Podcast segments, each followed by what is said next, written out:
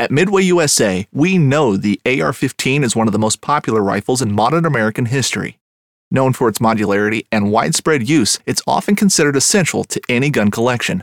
The essential things you need to run an AR 15 are usually always in stock during shortages, things like magazines and 5.56 ammo.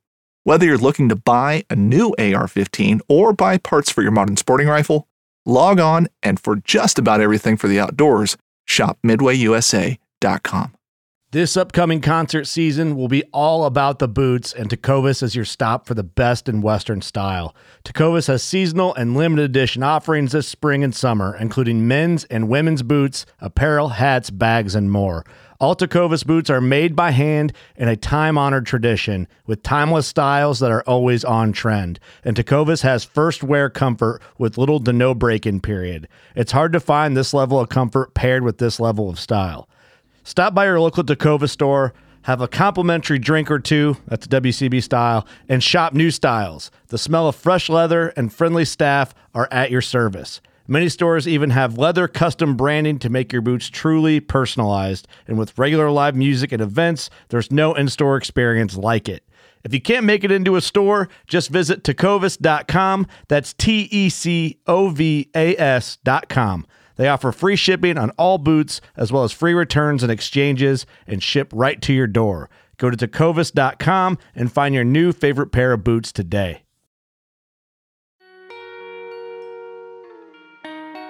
The realization that you can you can really be whoever you want. You can be as outgoing or as introverted as you want. If you want your time alone, you can have your time alone. Um, you could spend as much time by yourself as you wanted, or you could go out and talk to anybody. And it really changed my personality in that it allowed me not to have any fear of going up and talking to anyone and just being open. So that was the biggest growth for me. And then the next level of that was opening up and being able to find new spots and to get really, really good at spearfishing and tweak my gear and start videoing as well. Because back then, the underwater cameras were massive. So, in addition to the spear gun, I had to carry down this basically five gallon bucket in the other hand to try to film anything so people would believe me of what's going on.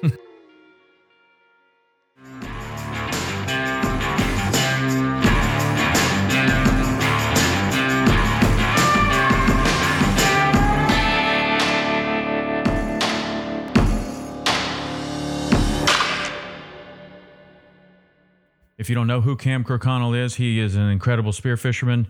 He has traveled all over the place. We're going to go through his resume. He should be here shortly. I just wanted to get here a little bit early to make sure that everything is working correctly.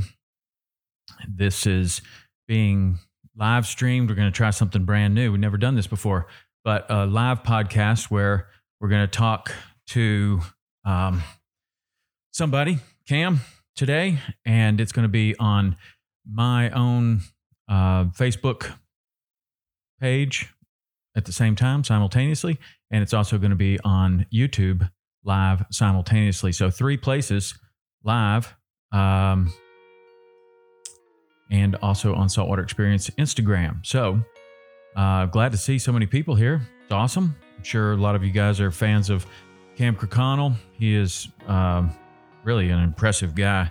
Got an incredible resume. We're to work on on that here shortly. Midway USA brand product designers have one straightforward goal develop high quality, technically sound products and deliver them to customers at reasonable prices. If you are immersed in the shooting sports industry and pay close attention to every single detail, you know our products are built right and stand up to everyday use. Who has shooting mats and range bag systems to hunting clothing and just about everything for the outdoors? Log on and shop 24 7 with super fast shipping. MidwayUSA.com. now we're cooking. Hey, Cam, right on. Hold on. There we go. I got my my camera got messed up. Okay. Cool. Right on. Hey, Tom. How are you? Thanks you, for having man? me on. I'm good, man. Thank you. We had a bunch of people on here waiting for us to get started. I had a little technical difficulties, but I think everything is working well now. So you got a little bit of time? Yeah, man. All right. Yeah, we uh, got the kids, you know, first half of the day since they're not in school, we got to do homeschool. So that's a challenge. And um, you know, I'm constantly shuffling around our trips, you know, because most of our trips are international. Right. Um, so right now we're kind of shifting everything to do a lot of, you know, Florida. So I was on conference calls all this morning to set up the yachts and kind of show them the different itineraries that we're going to do instead of going to the Bahamas and international right now. Wow. So the Bahamas is completely shut down mm-hmm. to all international travel, right? You come by boat, come by plane, yep. everything's shut down. Yeah, and I just yesterday, I, some guys said, "Yeah, you know, we were over there tuna fishing. We just anchored up on the bank, you know, for the night." And I said, "Man, you cannot do that. the Coast Guard and the um, the guys over there are both patrolling, and you absolutely cannot do right, that right now. They will take your boat. Wow. So don't don't play around. You definitely don't want to go to jail in the Bahamas right now. Right. That would be a that would be a bad deal. What do you think about um, like that decision to to stay closed. I mean, the Bahamas have zero COVID nineteen cases in, that I've heard about, and the the Americans are dying to get over there and go. So I don't there, know what I think about it. There's a couple different ways to think of it. The first, you think of it from their standpoint, they're a very small group of islands that have very poor medical facilities, and the country with the largest number of cases is wanting to pour into there. Right. Yeah. So from their point of view, I can understand it, um, but it's their their economy is already hurt so bad by the you know the Abacos getting smashed by Dorian. This is just like a, a punch while you're down. It, it's really unfortunate for them. Yeah, I know. Uh, I don't. I don't know. I don't know what. I mean, the the way to the way to revive the Bahamas is obviously tourism from from mm-hmm. America, mostly Europeans as well. But eh, you know, when when it's unsafe, they don't know what's going on. We don't know what's going on. This whole COVID nineteen thing is just it's really a mystery to me. Like, just are we doing the right thing? Are we not doing? Are we overreacting? Are we underreacting? Like, it's just a weird kind of uh, situation that nobody nobody mm-hmm. has any idea. I don't think and I and I know everybody doesn't want to hear about all that stuff, but in, to close that off, I will say that I think the best thing to, that will come from this is that people be more aware of just watching what they touch, watching what they do, and just take precautions, you know, because that'll help us in the long run as a, you know, as a, a world. right. Right. Um, yeah, you're exactly right. So Cam, um, to introduce you to the audience because not everybody knows who you are, even though you're you're very well known around the world. So Cam sent me his resume uh, before this. 18 time spearfishing world record holder, 30 world records for his clients on guided spearfishing trips, unlimited tonnage master mariner as a ship captain, United States Coast Guard Silver Life Saving Medal awardee. He's visited 90 countries, including Antarctica and the Arctic, which I would love to know what you were doing there. Uh, and he runs the premier spearfishing guide service for international trips targeting fish of a lifetime, both by yacht and land based. That's uh, mm-hmm. that's incredible, man. How old are you? Uh, oh gosh, forty. the hardest question of the day. Yeah, I still feel like I'm in my twenties, except for my back hurting me today. Um, but I'm, I think, uh, 43. 43. 43. Yeah. All right. So, so that's a lot. That's a lot in 43 years. Mm-hmm. So I, I've never had a job that was not on the water. Um, you know, high school, I worked on charter boats in the in Puerto Rico and dive boats down in the Cayman Islands, and then I went to the Merchant Marine Academy to study working on ships. excuse me, and got out of there, started working on ships and the ship jobs. You work for six months of the year, and the rest of the time you have off. So my very first ship I was on, the engineer said, "Man, don't go home, just travel." I was like, "All right." So I just took a backpack and went to Bali and started traveling from there, and that basically turned into the next ten years of traveling in between ships. And I basically went everywhere I ever wanted to go and just immersed myself in each spot. And that's how I became better and better at spearfishing um, and got to travel to all these places on my own dime to figure them out.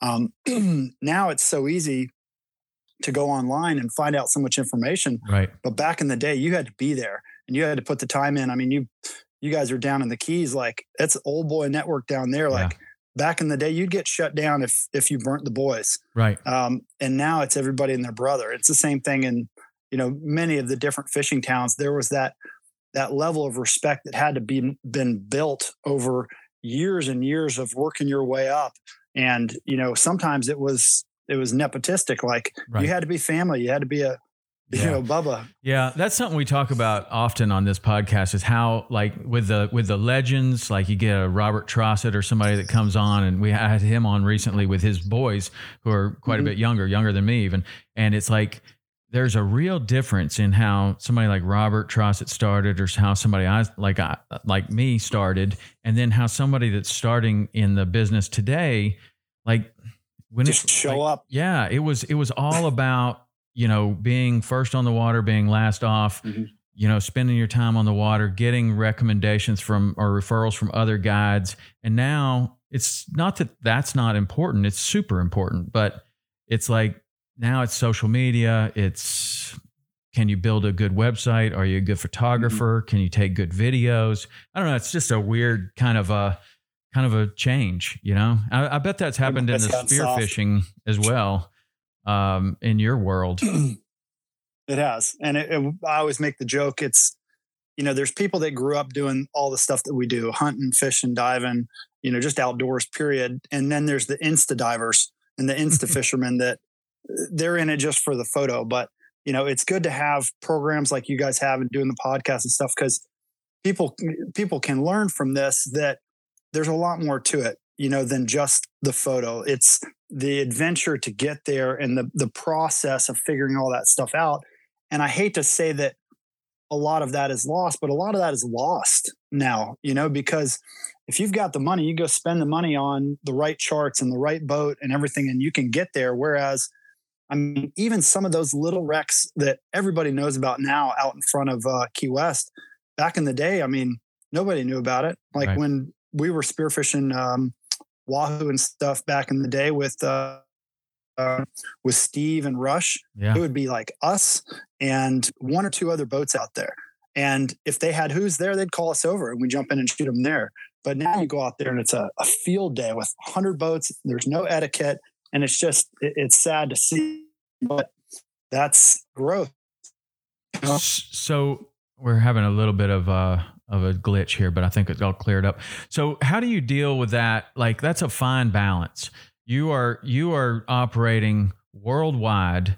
You're going to mm-hmm. the most um, pristine places in the in the entire world if you have your choice i'm sure you, those those are the type of places that you're that you're seeking out so that you mm-hmm. can be there and and and go spearfishing where somebody else has never been in the water before that's the idea right so mm-hmm. how how do you balance that like what you post online what you what you talk about what you write about the photos like i mean are there places that you just are just off limits you just don't talk about or oh yeah. And and we talk to the clients as well. Like it's you know one of the challenges is and this was one of my worries very early on is okay people are going to try to steal this knowledge. And i'm lucky that uh, in the beginning of starting to do the actual charters my clientele was very very high end. So we do minimum three day uh, trips so already it's a pretty big investment. And I tell them, I'm like, look, we're going to go to places that provide my family our livelihood. Um, and I've invested my time and money to find these places. I'm happy to take you there, but you got to understand we manage these spots over many, many years. And the other guides that work with me, we communicate about it. So we know that we're going to go to this spot, like the spot we're anchored on here in this in this picture. Mm-hmm. This boat is a 185 foot um, boat that the client owns, which that's that's him there, and um, we're anchored up more than 100 miles offshore out in the middle of nowhere. As far as I know, there's only been two other boats there. One, the way the way I found out about it was my grandfather, what used to go there on a ship, and then another yacht had told me about it. So this spot, no one's ever going to go, even if I told where it was. But what advantage does it give me for telling people about it? None. Mm-hmm. Oh, no. and without ever saying where I am or putting up some BS, you know, like I'm still able to keep people entertained. Like it drives me nuts when people tag where they are. Like the day the cobia show up or the day the tarpon, you know, hit the keys, if somebody posts that the next day, everybody and their brother's going to be out there. Why, why do that? Right. You're just taking, I mean, it, it's, it's difficult. And for the guides, my suggestion for the guides would be if and when it turns on, call your clients. You don't have to post it. Wait till the season's over and then start posting it. If you need to fill dates, then I mean that's that's your call. But it, it just brings more and more people out to the spot. And there's only a finite amount of bottom to fish. So you really got to be conscious of of taking care of those areas. Right. And especially as that applies internationally and and you know, Mhm. all these other places that you're going, right? Yeah. So, like for instance, like in in Fiji, we've spent a ton of time in Fiji. I've probably been there 15 or 18 times. Um, back 15, 20 years ago, you would have to go to the local village, and each village owned a portion of the reef, and that was basically their refrigerator. So you go to that island and you present yourself to the chief, and you have a ceremony that sometimes it was an hour, sometimes it was three or four hours. You give them kava and you give them some gifts and everything, and you're basically asking permission to use the reef.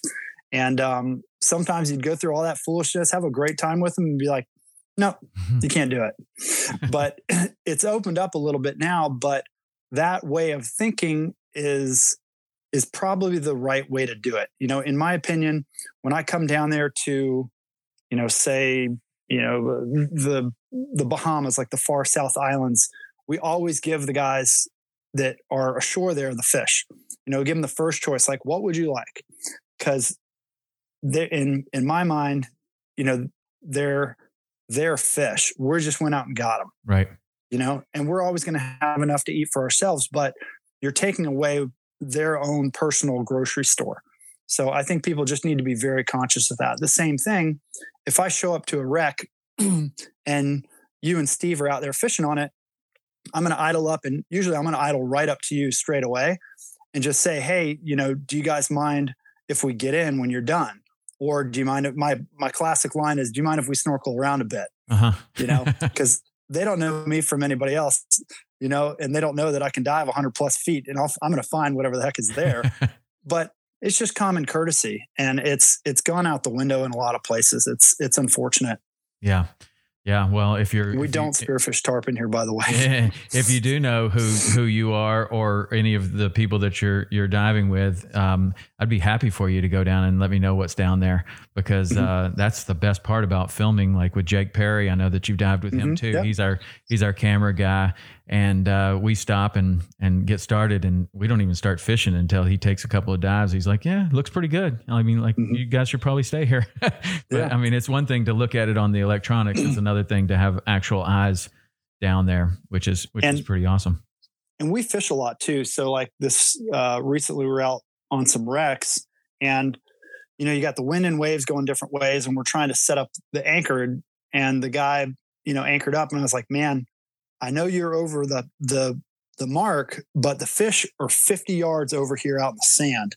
You got to change, and they weren't catching anything. And sure enough, we shifted the boat and put it there, and that's another reason to have good electronics and use your electronics here's the structure, yes, but look where the bait is and look look where the mass of animals are because the surface wind, surface current is going to be different usually than what's going on underneath. So spend all this money on electronics, actually use them. Yeah, yeah. Um, one of the uh, one of the questions I wanted to get to you you mentioned that you were you were in Bali just with Mhm. a backpack, and a lot of the people that are listening to this podcast are people that are trying to figure out what it is that they want to do.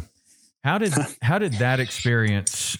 I mean, like you said, you know, I went out and I did that, and and I had an experience kind of like that too. I went to Yellowstone National Park and kind of found myself or found my calling or whatever, and came back. I was kind of a different person. I'm interested in in what you got the homeschooling going on over there. Yeah, baby girl's coming over. All right, Come good. She's welcome. Um, I'm interested in kind of what in the world uh, happened to you in Bali that that gave you clarity on what you wanted to do. Um, honestly, the biggest thing because I was traveling by myself and I had never never traveled by myself before. Connor, don't knock this down. Um, was the realization that you can you can really be whoever you want. You can be as outgoing or as introverted as you want. If you want your time alone, you can have your time alone.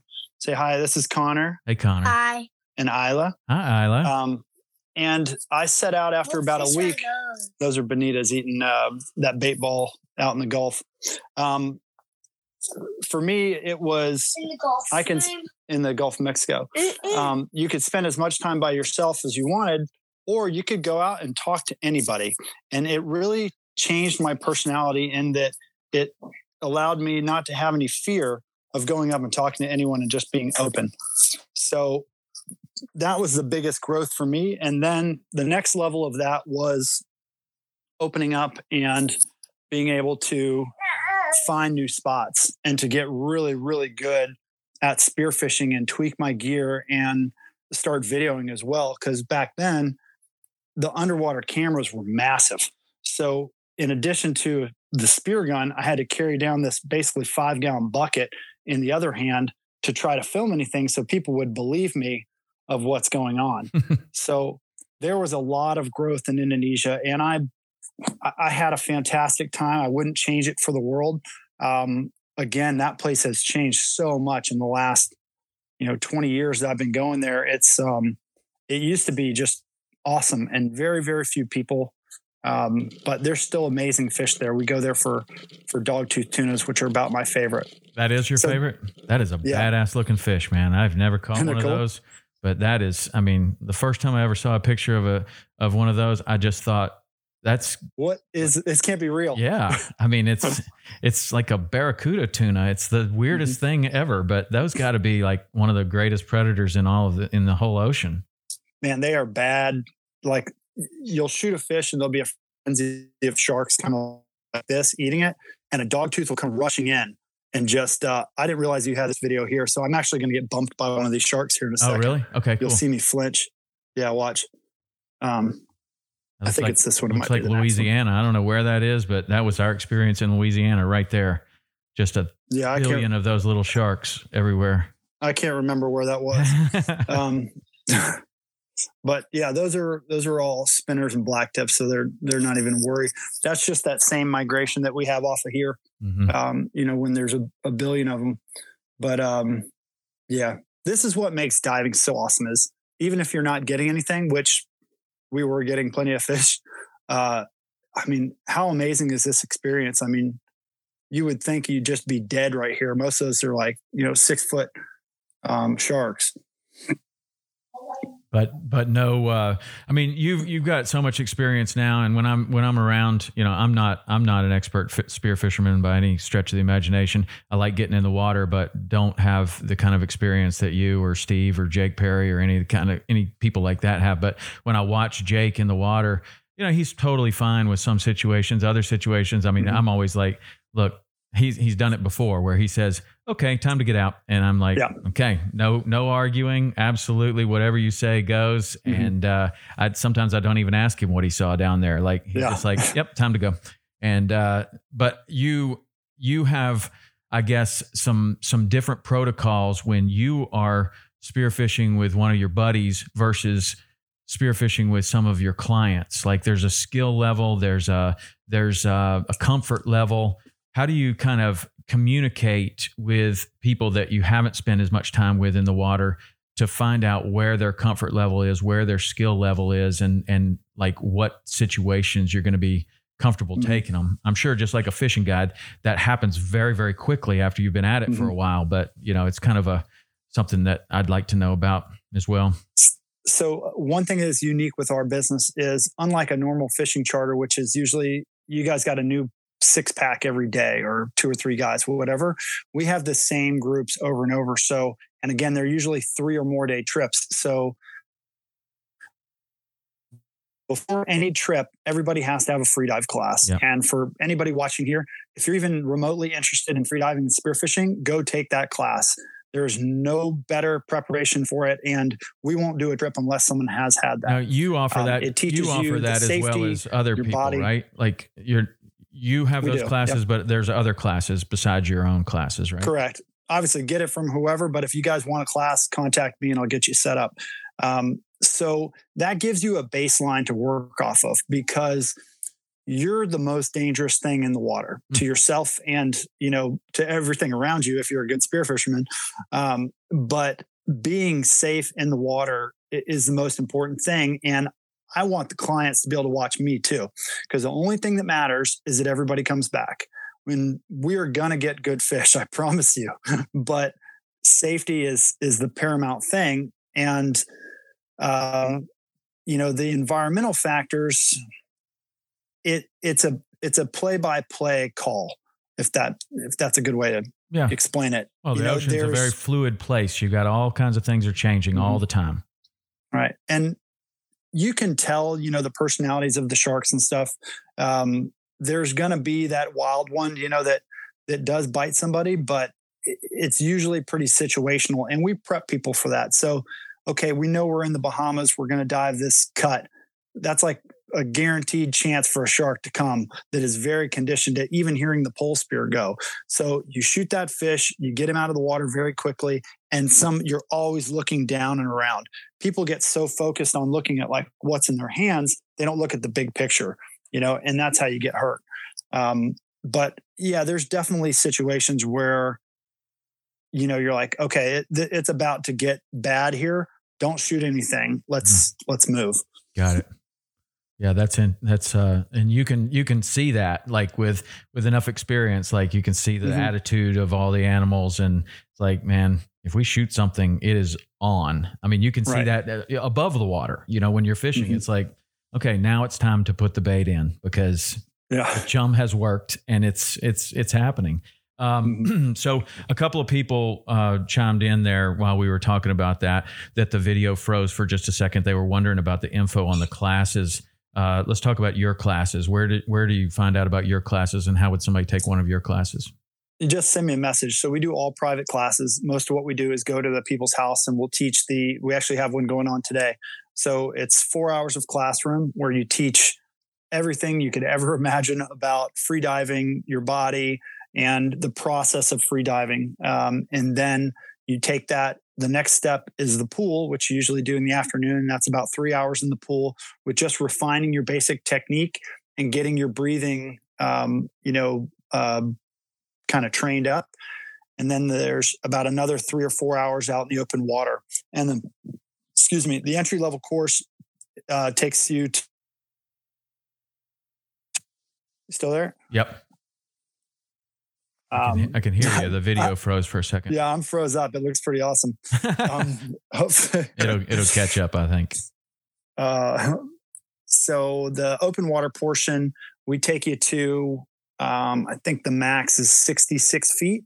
And I would be very surprised that anybody that's here talking back and forth wouldn't be able to do a three minute breath hold and 66 feet. You want to kick me out and then kick me right back on and see if it Mhm. unfreezes? Let's see. Let's see what happens. The comments are still coming through, but uh, we'll, Yeah. we'll try for just a second longer. So you think that you can you can get pretty much anyone to a three minute breath hold and sixty six feet deep. Yep. And that'll be so that's our next challenge. If and when you and I can get together, I'll come down there and I'll teach you the class. Man, And I'm I would pretty much that. guarantee it. Yeah. And it, it makes it makes a big difference, you know, in in what opportunities it opens up for for diving. Yeah, Let's kick let's sure. kick me off okay. real quick I'll- and then okay, then we're gonna we're gonna stop this and then we're gonna come right back. So all you people come right back.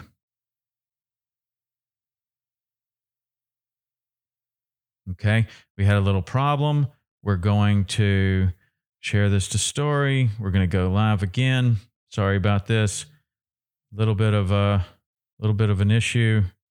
Going live right now, and hopefully everybody will return. Um,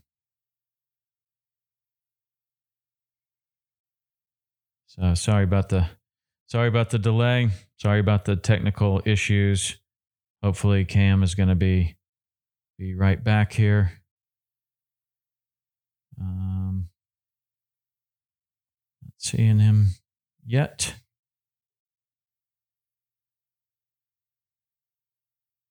Maybe I missed him. Okay, we're we're talking about the um, freediving classes. He believes that uh, there's Cam. Okay, Go live. Okay, so we're picking up uh, back where where uh, where we were. Cam's going to be on here. There he is. Okay, so we were pick, we were talking about the freediving classes and Mhm. how you feel like anybody can get to three minutes and sixty six feet after just a Mhm. little bit of instruction. Yeah, basically a day and a half class, and it's it really is eye opening. Um, you know, I I grew up spearfishing. My family spearfished. All of our extended family from the Cayman Islands spearfished. So we just grew up doing it, and we didn't have any technique. We just powered through it. Mhm. And I didn't take the class till I was probably in my mid 30s, and I was like, nobody's teaching me anything about freediving. I mean, we've been diving 100 foot since we were kids. And the first day of the first class, I was like, holy cow how are we alive? like just the the smoothness of the way that the instructor dive and, and the way he showed us how to do it and the way to do the breathing, I was like, oh my God, like I can't believe we didn't we didn't do this. And it it's pretty amazing. And it's nice to have raw talent, like people that have never done it and don't really have any bad habits. It's really nice to teach them, but that's a part of being a, a good teacher is the challenge of also being able to teach an old dog, you know, who's Hmm. stubborn. yeah. You know, How important but do you think it is? It's unbelievable. What about like breath hold uh, in particular? How important is uh, you know physical conditioning to the length of breath hold? Does that does that translate? Like if you're in better shape, you're probably going to be able to learn a little faster, or is it all about technique? It's a combination for sure. It's a it's a balance. Um, obviously, the better shape you're going to be in, the less fatigued you're going to get. Um, you know, I'm I couldn't go out and run a couple miles, but I can outswim anybody. Like I can swim all day. It's just the way my muscles are in my Mhm. legs. Um, but you know, if you're able to to be in in relatively good shape, like anybody that bikes or runs or does a cycle or whatever, like they're they're going to be fine. Um, you know, and your body is used to straining itself and then relaxing, straining itself and relaxing, because that's what you're doing all day long. Right. Yeah. Um, okay. So I did uh, ask or, or told people that um, I was going to leave a little bit of time for some questions. I have some questions I'd like to just kind of fire at you real quick, and uh, you can spend Sure. as much time or as little time. And I'd want to leave time for some people to ask questions since this is our first uh, live Instagram podcast, inspired by you, by the way. I love what you're doing with your, your with uh, the evening things.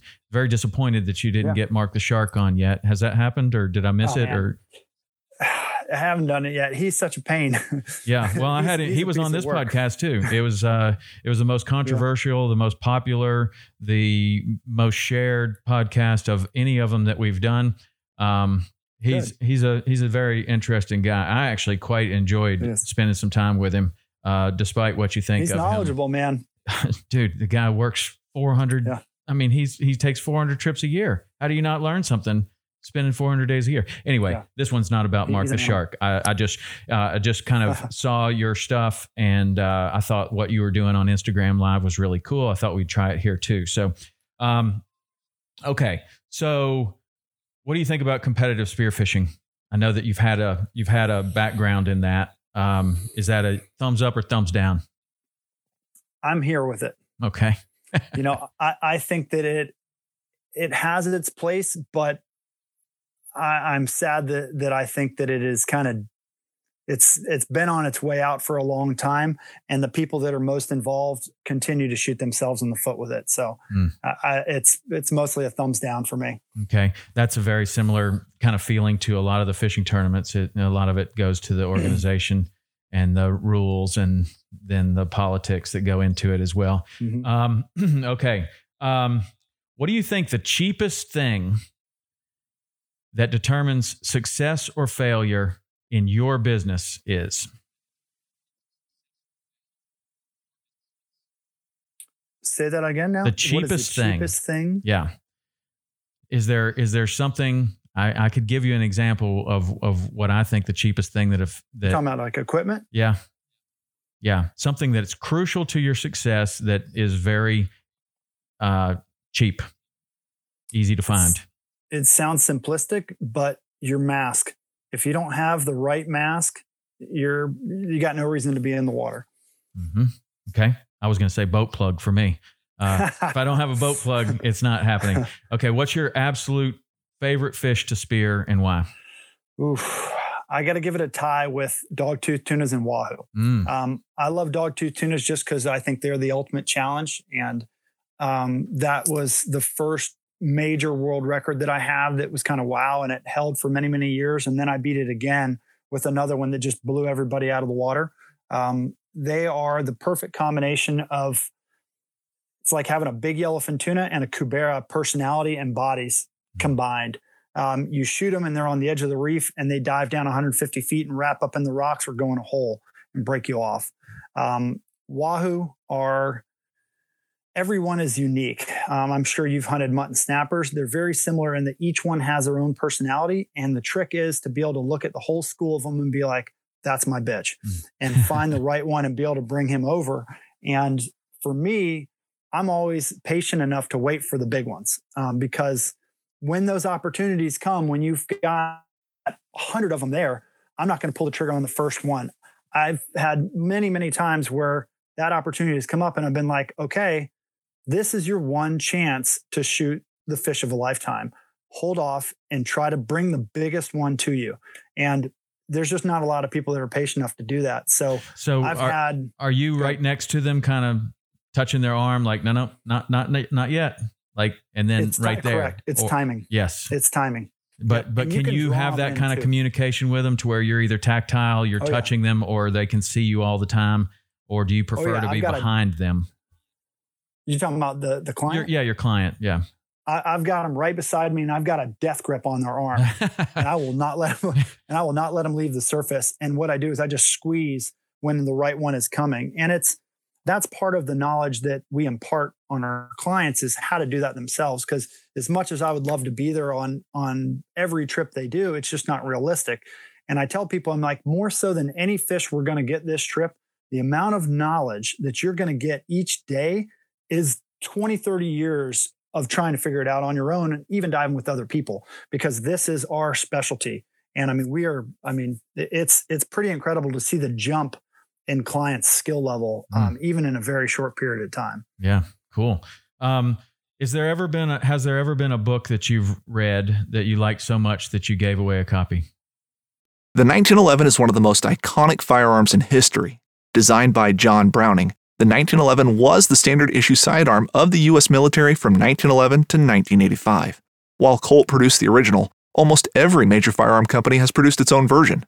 It's wildly revered for its reliability, crisp trigger, and is still a favorite for all types of shooters. Whether you're looking to buy or build a 1911 and just about everything for guns, log on to midwayusa.com. Oh yeah, a lot of them. Okay, what's the most Um, gifted book then? Uh, a land remembered. Who wrote that? Do you know? Oh gosh, What's it about? I've never read that book.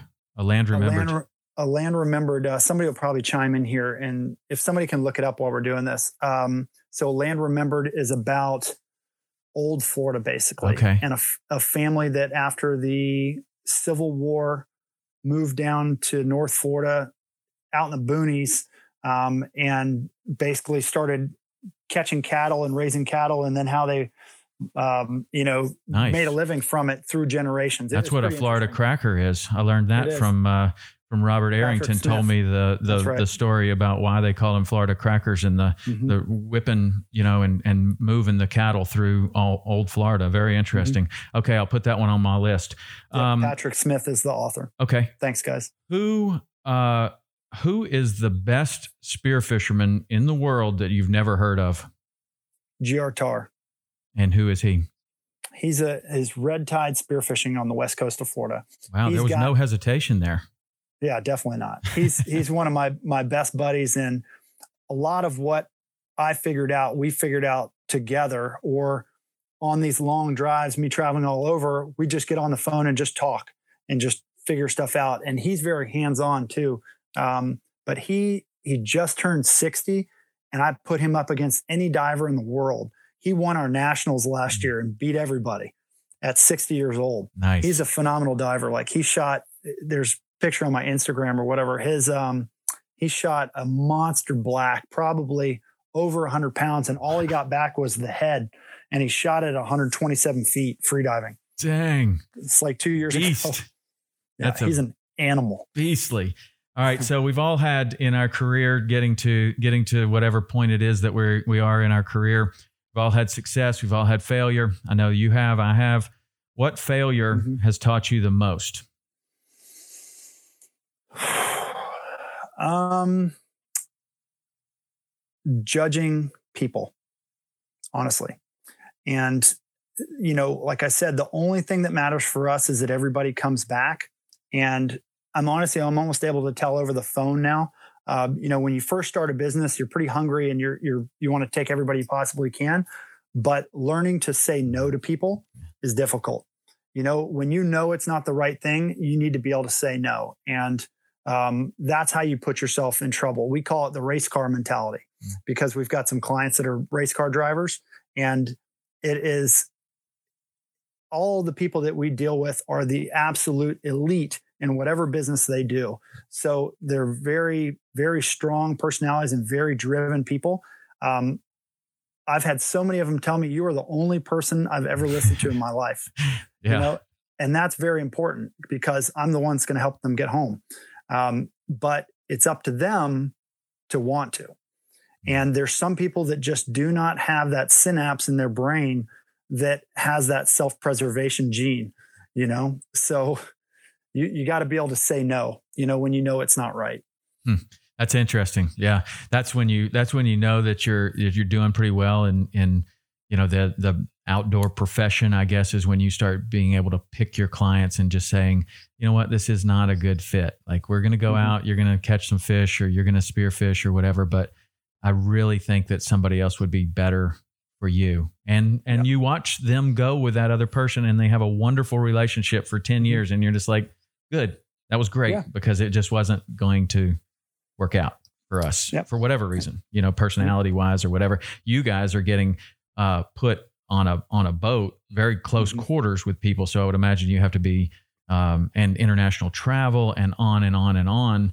That makes you know tight You're- quarters makes for uh, uh, we we have no hours we're 24 7 with our clients and i mean some trips are two weeks so from dawn till dusk and through the night like if they want to do something we're ready to roll. So personality is very key and you know like you said you you um, recommend a client to to somebody else. I've got three other guys that work with me and i love these clients to death but just personality wise and the way they like to do things they'll end up being career clients for you know the guys that work with me and that's fine you know because all in the end i just want everybody to have fun. Right. Yeah, good attitude. okay, so uh, what's one thing that the spearfishing community does not know about you? oh jeez i don't know i'm pretty i'm pretty open um gosh i don't even know Okay, well, i might have to come back to that one you're an open book. All right, so probably probably much about my wife to be honest yeah, there you go. Uh, i keep are- her under wraps pretty good Okay. Well, speaking of that, um, you, you just had your two children there. Has Mm-hmm. becoming a father um, changed your risk assessment or your your your risk tolerance at all?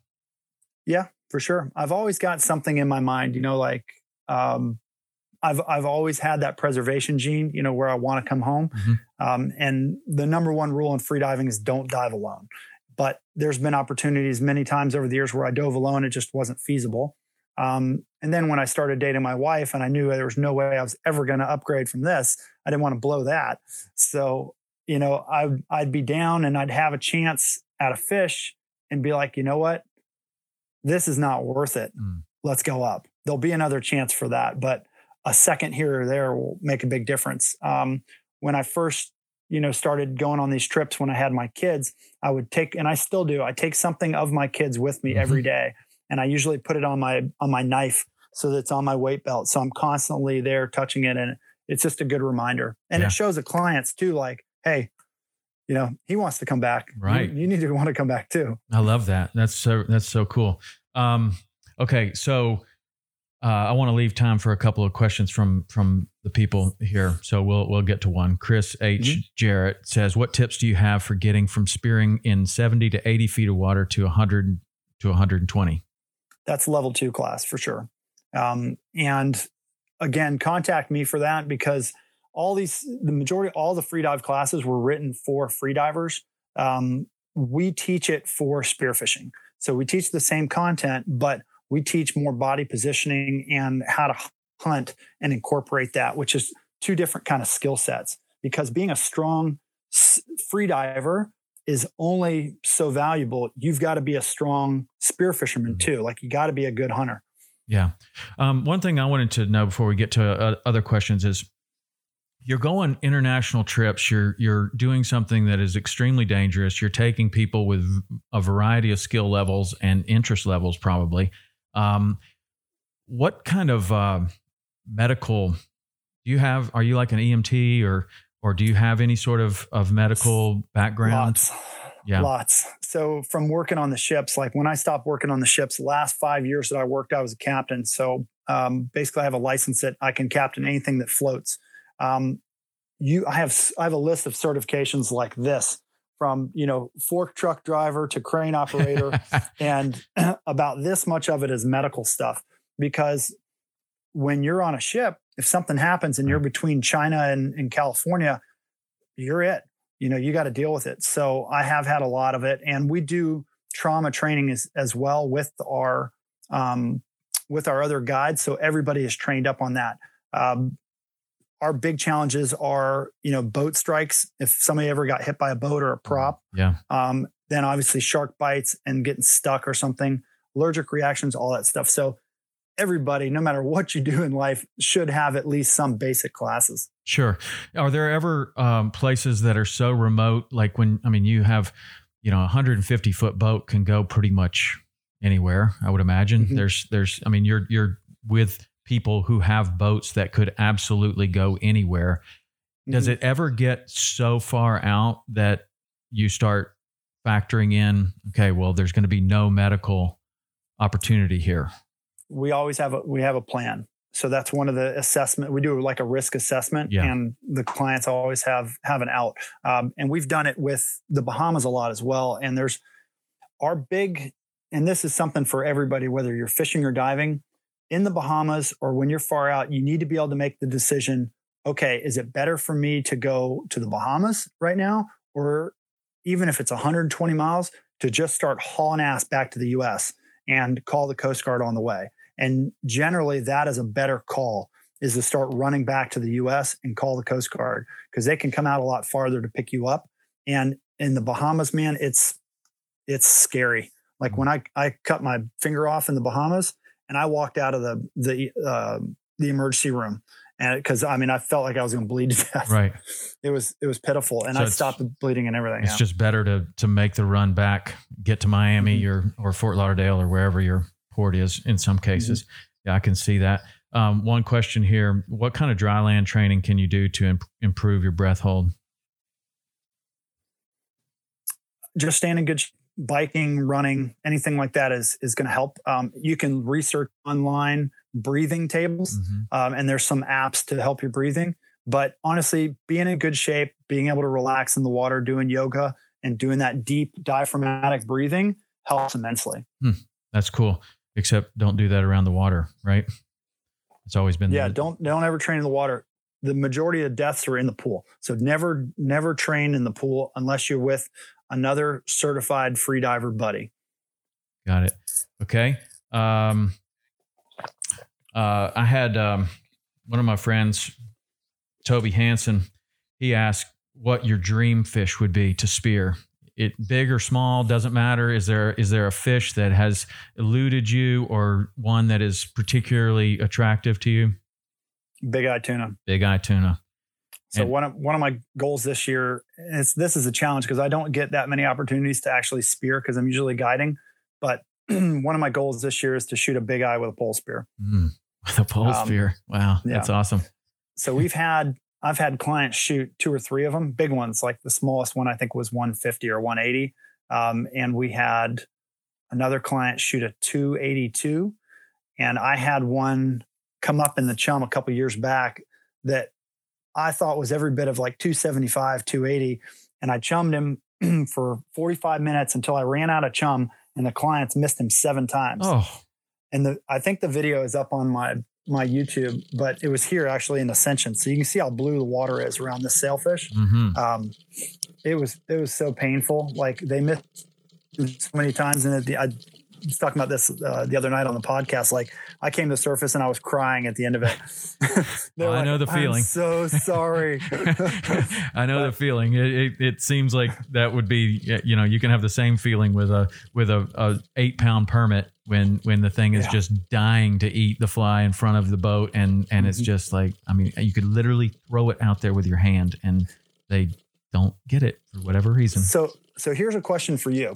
So, having spent a lot of time both in shallow and deep water, do you think permit are a deep water fish or a shallow water fish? I think they're a deep water fish that has a shallow water behavior. I think that Mhm. they uh, that's that's a learned behavior, um, just Mhm. like the mutton snapper. I think the mutton snapper is a learned behavior too. They they go up there and they can they can eat on the flat. That's probably not where they're the most comfortable, which is why they're hard to catch and really spooky because they're Mhm. they don't have a hydrodynamic body like a bonefish. Like a bonefish is obviously a fish that is probably more comfortable in shallow water than deep water, even though you catch them in deep water and you catch them in shallow water. But it Mhm. just seems like that is one that has just, you know, is perfectly designed for for the shallow water. Where the permit, it still looks like an offshore fish that's just up in really shallow water. So You wouldn't think that a, a, a fish that lives up on the flats would be that dark either, like Yeah. with that that top fin and everything. And Yeah. we see, and you do as well. I mean, you guys fish the heck out of them. I cannot tell you how many thousands and thousands and thousands and thousands we see on the reef in caves out in the blue water. Like it's, I think it's a rarity that they come up on the flats, and it's yeah, that's one of the allures for you guys is okay hey this is such a cool fish already they're so powerful when you hook them they are going to get off this flat and go back to where they want to be Right. Yeah, they're my favorite fish by far. Um, I think just because I started in Key West and that was just the kind of the target destination for people to go down there. So they were already hard to catch. And so if you came back and you didn't catch any, it was no big deal. So as a very rookie guide, I was like, well, that's a good one for me to go for because they're, you know, did you catch any? Nope. And it was Mhm. like, it was cool, you know? So I, I honestly, it took the pressure off fishing for a fish like that, where some people Mhm. would be like, man, that's the fish that you decided to go for. But like for me, it was like no pressure because very few people caught them. And so if you didn't catch one, it wasn't like, you know, you go tarpon fishing and everybody catches three or four and you catch Mhm. zero day after day after day. so I, I always thought it was less pressure, but, uh, but I love them. I just think that they're, uh, they're a very interesting fish. They all got different personalities.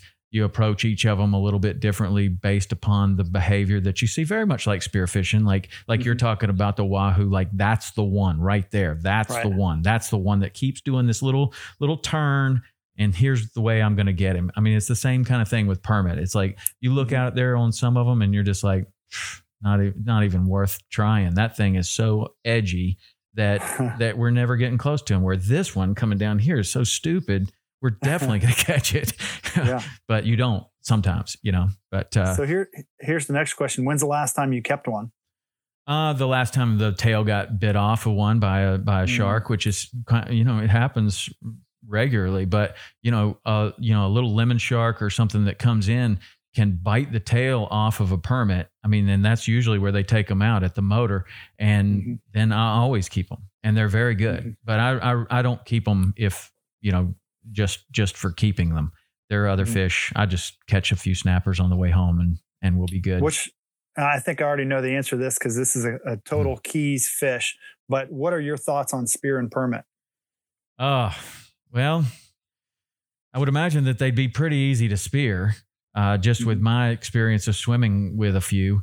Um, I don't know. I don't know what I think about that. I think that uh, there's a big controversy right now about you know the Western dry rocks and what's going on out there, and just this complete protection. And I don't even know where I stand on that, quite honestly, because I don't think that the you you have you have um, I mean, the flats guides are not going to like what I have to say, but you have you have uh, you know some data. Who knows if you, you don't have the other side providing data? So the data could be very one-sided. I don't know. I think that that it's a very emotional issue because both the offshore fishermen that want to fish at Western Dry Rocks love the permit. They want to catch them. It's a big part of what they do. The flats guides obviously love the permit to a point of being um, like a religion. And so you have differing opinions and but both parties want to protect the fish.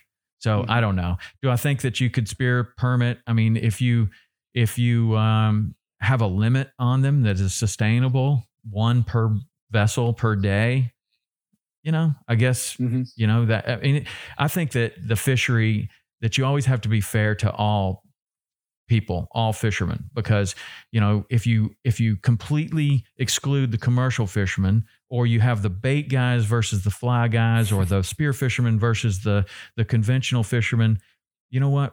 Generally, the fishermen lose because Mhm. you're getting you're ta- there's not a lot of us anyway. We all want to protect the fish so that we can keep doing what we love to do.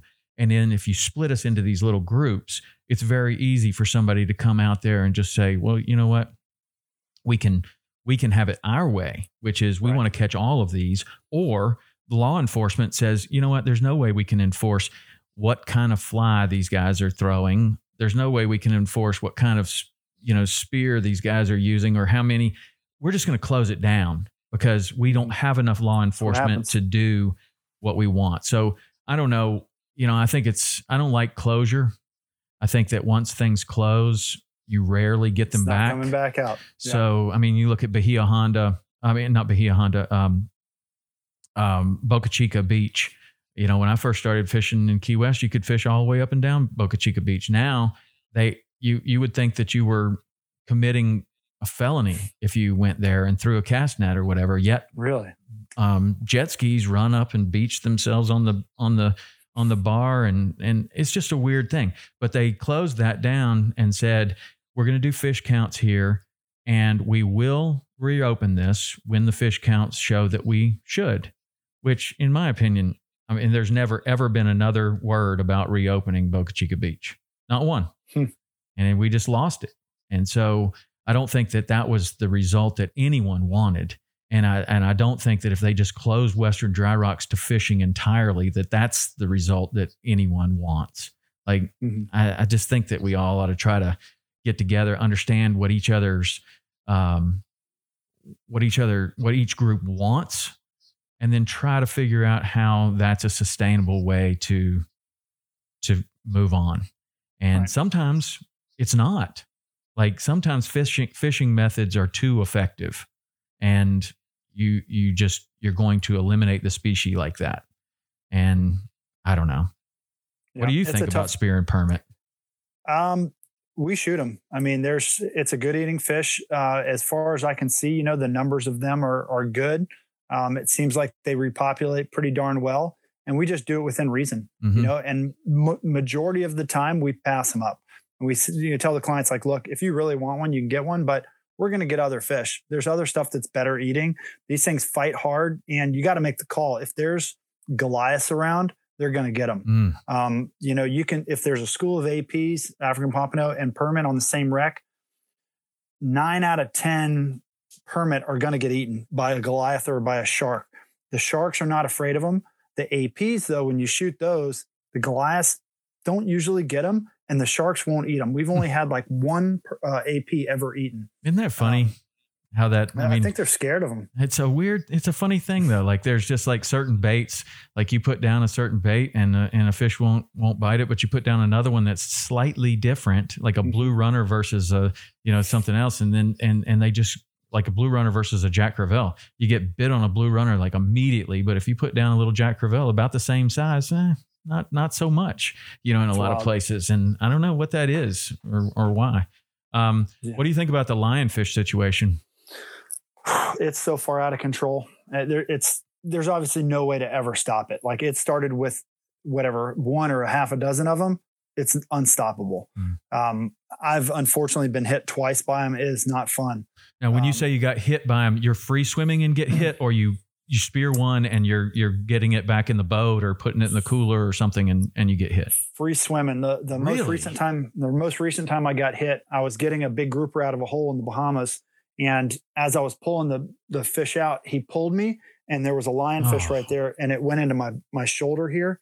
Um, and the first time I got it, I was filming a client, and I was down coming down to the bottom, and I was like, oh, and I hadn't even hit the bottom yet, and I looked, and I was like, oh, come on, and that one hit me like right here in the in the Mm. wrist.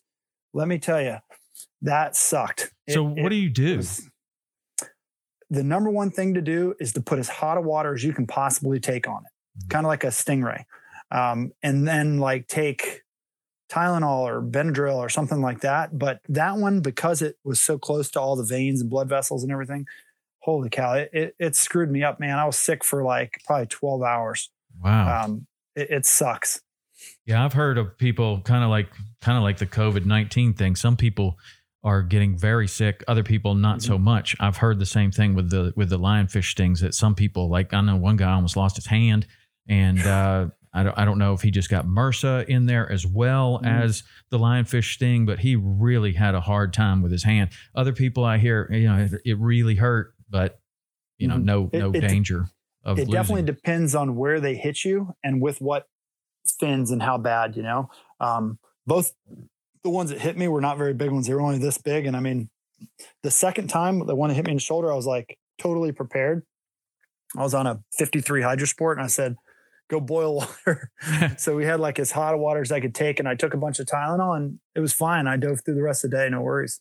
But that first one i mean i i was down for the count for like 12 hours. Yeah. So uh, a couple of people were asking what hot water does, and then uh, Don the Hasselhoff said it denatures the poison, denatures the protein of the poison, which is that was my understanding of what it does too. But it Mm. makes it stop hurting, just like a Just like a That's all stingray. matters for me. Makes it stop hurting. uh, and obviously clean it with soap and water immediately, as you should with any of those different things. And part of our stuff that we do with kids on our on our trips is we go through like basic boat safety, different stuff on the boat to teach them about the boat. And for XYZ, you know, shark bite, stingray spine, lionfish, what is the thing to do for that? Jellyfish or whatever. So that they take that knowledge with them and it's it's basically a summer camp for kids, you know, on on the boat every day. oh, that's cool. That's cool. You and and I would imagine that a lot of your clients are bringing their family. Like that's this Mhm. this is their family kind of thing, and you you almost become part of the the family, just like a lot of the people that I know that work on private private boats, like as a fishing guide or just the captain. They kind of become part of that family. That's and and I'm sure you have clients that you've been working with for a long time uh, that are like family, right? Oh yeah, all of them. Yeah. It's, Um, Okay, a couple more questions, and then I know you gotta you gotta go. You're you're Mhm. one one of the things that I didn't read in your resume is I read this long resume, and then at the end it says also uh, runs homeschool, and that is the most I don't run homeschool. I'm an assistant. I'm an assistant assistant assistant principal. Yeah, and janitor. I'm Yeah. part mostly a janitor. So, of all the things that you've done and all the fish that you've shot, is that easier or harder than being assistant janitor and assistant principal at the homeschool during COVID nineteen? This is way harder. Being an assistant janitor. yeah, I'm with you. It's- It's uh, I, I, was telling you before we before we started, I was telling you my kids are now 22, 20, and 16. It's a little different having them at home, but um, man, to be cooped up in a house with a couple of, of little kids, I mean, are you, are getting outside, right? Oh yeah, As my wife is a saint. Like she's she's crushing the homeschool thing. So thankfully, I've got her. Yeah, cool. Okay, this last question came in. What's the weirdest object you've seen or found underwater? Oh man, I found a lot of weird stuff. Um, I think the weirdest things.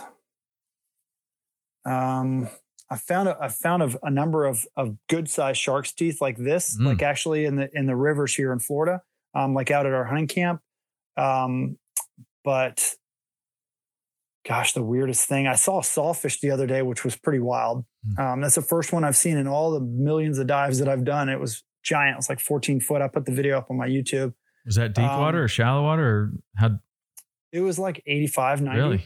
Mhm. We see quite I'll a few of the them. video. We see quite a few of them in, in shallower water. You know, they get they Mhm. like those channels and stuff, and then they'll they'll get up on the on the flat. mm-hmm. as well. Actually, I thought I had. Um, I don't know. I, it'd probably take too long to find it here, but uh, I do have a, a, drone video of one up on the flat. Um, okay, so what? Two two last questions. What's your uh, definition of a successful trip? Everybody has the time of their life. You know, I want I want people to say at the end of the trip, that was the best trip of my life. And I can't tell you how often that happens. And each time we're like, well, we're next one, we're going to have to do something better. Mm. And we do. And it's, I, I kid you not, like these people, you know, that we go with are such wonderful humans. Like they've done everything, they've gone around the world. They're very humble and they're all family oriented and they're just looking to have a good time. So they put a lot of trust in us to plan, you know, their yearly adventures with their family and do cool stuff. And it it creates that constant challenge to do something better, you know. And I, I when I look at trips, I think mm-hmm. big. Yeah. You know, like when people are like, oh, well, let's go dive. I'm like, all right, but let's like really go dive. Let's really do something cool. And that's what that's what gives us our edge is, you know, we we go way beyond you know what anybody would ever think. Yeah, man. I mean, I was thinking about that last night when I was talking, thinking about all the different questions I wanted to ask you and things. And one thing that that struck me is, you know, when I first started guiding in in Wyoming, I've fished on a couple of rivers. And at the time, I thought, man, I'll never learn this river as well as that guy over there. And then the next thing, you know, a couple years later, you're like, oh, I, I got that river down pretty good. Now I'm going to move and I'm going to find this river and this river and this river. And then you start fishing in the Keys, and it's like, oh boy, I mm-hmm. hope I can find my way to the other side of the Northwest Channel, you know, and then and then you're like, but Steve Huff, he knows all the keys and he knows 10,000 islands and how in the world would he ever figure out where to fish? I mean, that must be so confusing to know where the fish are in all those places. And sooner or later, you know, it was like, okay, now I know a lot more of the keys and I and yes, it was confusing, but but it was also very um, comforting to know. Okay, mm-hmm. it's blowing 25 out of the north these are the places that I can go. And when I when I, when you when I read about what you do, you're doing this in the world. Like mm-hmm. there is no condition, there's no season, there's no anything that could happen. You got a typhoon over here, you got a hurricane over here. Well, that means that we go over here to this other part of the world. Right. How, exactly right. How did that develop for you like all of a sudden you're you're like operating on a worldwide scale and i know a lot of that is the customers that you have and the equipment that they have but the but mm-hmm. you know once you gain all that knowledge is that like comforting to be able to go anywhere in the world or is it confusing at times like man there's this is happening and this is happening and you could go surf over here and this oh man i don't know what to do mm-hmm. So the most frustrating thing, it's, it's frustrating, honestly, more than anything, because I know where the absolute best place is right now, is not being able to be there. Yeah. So I have major FOMO, and all my all the other guides make fun of me because I have the worst FOMO because I want the fish more than anybody. Even though I'm not pulling the trigger or reeling them in or whatever, I want them more than anybody. And when I was doing it on my own, I spent my time and money to be at the absolute best place all the time. And if I didn't know that place, I would find out. And that cumulative knowledge I, I keep in a book that sacrilegiously I call the Bible. And I've kept track of it. But I mean, I know it now. So if a client says, Hey, I've got a week, um, you know, the boat is here. Where should we be this week? Mm. And I said, This is the absolute best place to be right here. And if that's not good, here's second, third, fourth, and fifth options. And those are the best like comments or, or suggestions that that we make you know to clients they have a general idea what they want to do but let us let us use our intellectual property which is where and when to go and put you on the right stuff mm. and that's the stuff that is so valuable for you guys too you think about how well you know the keys like it took that long to find that information out there's some guys that'll come down there new that haven't been down there very long and they'll figure it out pretty quick. Mm-hmm. And that's a that's a skill set to be able to go anywhere and figure it out. And those are the people that I respect most in fishing and spearfishing and hunting is the people that can show up anywhere in the world and figure mm-hmm. it out. And some people are just fishy and know what to look for, but I mean I have I mean I've literally gone to college to figure out, you know, the ocean currents and and everything that goes on in the ocean and and the right you know conditions. And you can figure out that okay you need xyz in key west for the wahoo to show up for the blackfins to show up for the tarpon to start migrating for the shrimp run to start. If that's possible here take that and move it to an area that is similar like okay okinawa japan has very similar conditions that we have because we don't have they they have the equivalent of our Gulf Stream, which is the Kuroshio current called the Black Current, and it's amazing how similar it is. So you have the same conditions that make the same thing happen over there, and being able to do all that to put together this huge recipe. That's what makes my job amazing. I love it. Man, that's awesome. Well, kudos to you, man. You've done something that is uh, is really cool in my opinion. Uh, that these are the people that I have the most respect for. The people that that can take something that is is extremely unorthodox or extremely unlikely, and then to create a career out of that and thrive. And that's exactly what you seem to have been able to do. And and it's super cool. Um, so the last question I have for you: What is your definition of success? We just talked about a successful trip, but what is the definition of success? Happiness for yourself and those that are closest to you. Love it. I love it. Cam, thank you so much for this. I appreciate your time. Uh, we did a weird thing here with uh, Instagram Live and asking people questions. I'd love to try to do another podcast in person with you sometime. Yeah, man. Um, and and I'd love to get together with you and and do the do the class, one of your classes. If you got a class, maybe I can drop in on sure. something like that. I would love that. That would be fantastic. Okay, can you get can you tell everybody how to get in touch with you? Uh, Cameron Kirkconnell. Just hit me up on, on Instagram or you can send me an email at Cameron Kirkconnell at gmail.com. And um, yeah, we'll, we'll help you get set up wherever you need to go, help with gear recommendations. Whenever clients go on a trip, they call us and we put together their entire gear um, package and just have it sent straight to them so that they have the right stuff for for doing what we do. Okay. All right, man. Go back to homeschooling. Thank you very much for your time. I really appreciate it. I love the conversation. It was awesome. Okay. Yeah, man. Thank you guys for watching. Thanks, Tom. See ya. Okay. So that's it. Thank you for uh, for that, Cam. That was amazing. Um, man, what a what an incredible um, story of a career. To take something that unlikely and then to be able to thrive at it just like he has been able to do. That's that's truly amazing. I hope you enjoyed this episode of the podcast. It was kind of a little bit weird because I was having some Facebook issues and and uh, it didn't go exactly as planned, but it was good. We have limited space remaining on the SD card. Everything's falling apart. Okay, so we're not done. Anyway, thank you very much. You guys hit up Cameron Kirkconnell, Kirkconnell on Instagram. He's got an amazing page. Go do one of his freediving classes, and uh, you know, uh, we'll see you next week. All right.